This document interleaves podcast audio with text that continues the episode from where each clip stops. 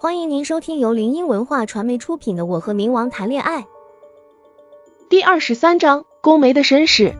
我和他漫步在小道上，身边随时行过的迎兵着实是吓人啊。后来我才知道，眼前这位可是个大人物，迎宾行过都要给他问好。为什么路上这么多这些兵？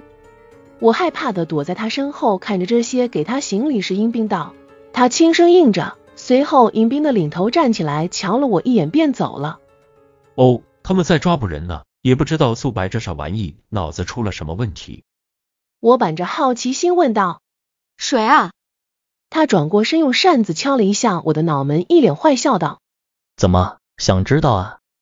说罢，用扇子指了指自己的脸颊，接着道：“你亲我一口，我就勉强告诉你。嘻嘻嘻。”我白了他一眼，这家伙倒是会占便宜。我背着手向前一蹦一跳走去。他看着我的身影，笑着跑上来，娓娓道来：“这抓捕的人呢，应该算得上我的一个朋友吧？他呀，曾是这个世界的主人，后来因为一场大战就昏昏欲睡了，然后就被苏白给夺了位。现在他苏醒了，全冥界都在追杀他，而我爱的人也在这场大战中牺牲了。”话落，他心中隐隐作痛，好像是说到了痛处，他脸上的悲痛一闪而过，却还是被我捕抓到了。我于心不忍的道了声抱歉。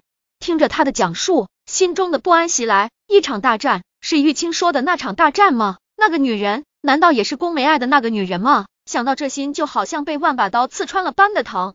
为了验证是不是那场大战，我接着问道：“那那个人是谁啊？”谈到那个人，他神情有些恍惚，好似陷入了往事的回忆中，眯着眼眸道：“宫梅，她可是我的好朋友。”他后面的这两个字可谓是说的咬牙切齿，好像他们是敌人一般。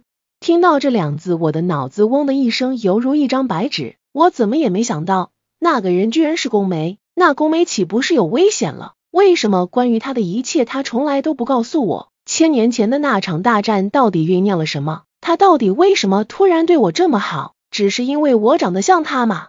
察觉到我的不对劲，他疑惑问道：“你怎么了？你不会跟他认识吧？”他后面这句话差点让我慌了神。听他刚才那咬牙切齿的语气，他跟宫梅肯定不是什么好朋友，肯定是敌人的关系。我强撑着镇定笑道：“怎么可能？他是谁啊？响当当的大人物，我一介小民怎么可能认识？开玩笑，呵呵呵呵。可是如果拿面镜子来照照，就会知道我脸上的笑容是有多勉强，有多僵硬，比哭还难看吧？”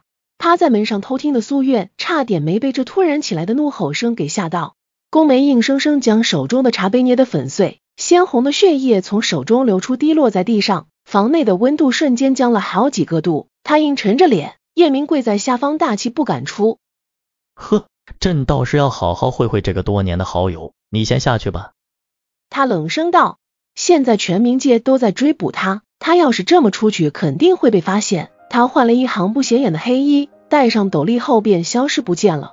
苏媛听着他们刚才的对话，那双水灵灵的杏眼释放出凌厉的寒芒。难道那个女人还没死？但很快他又否认了这想法。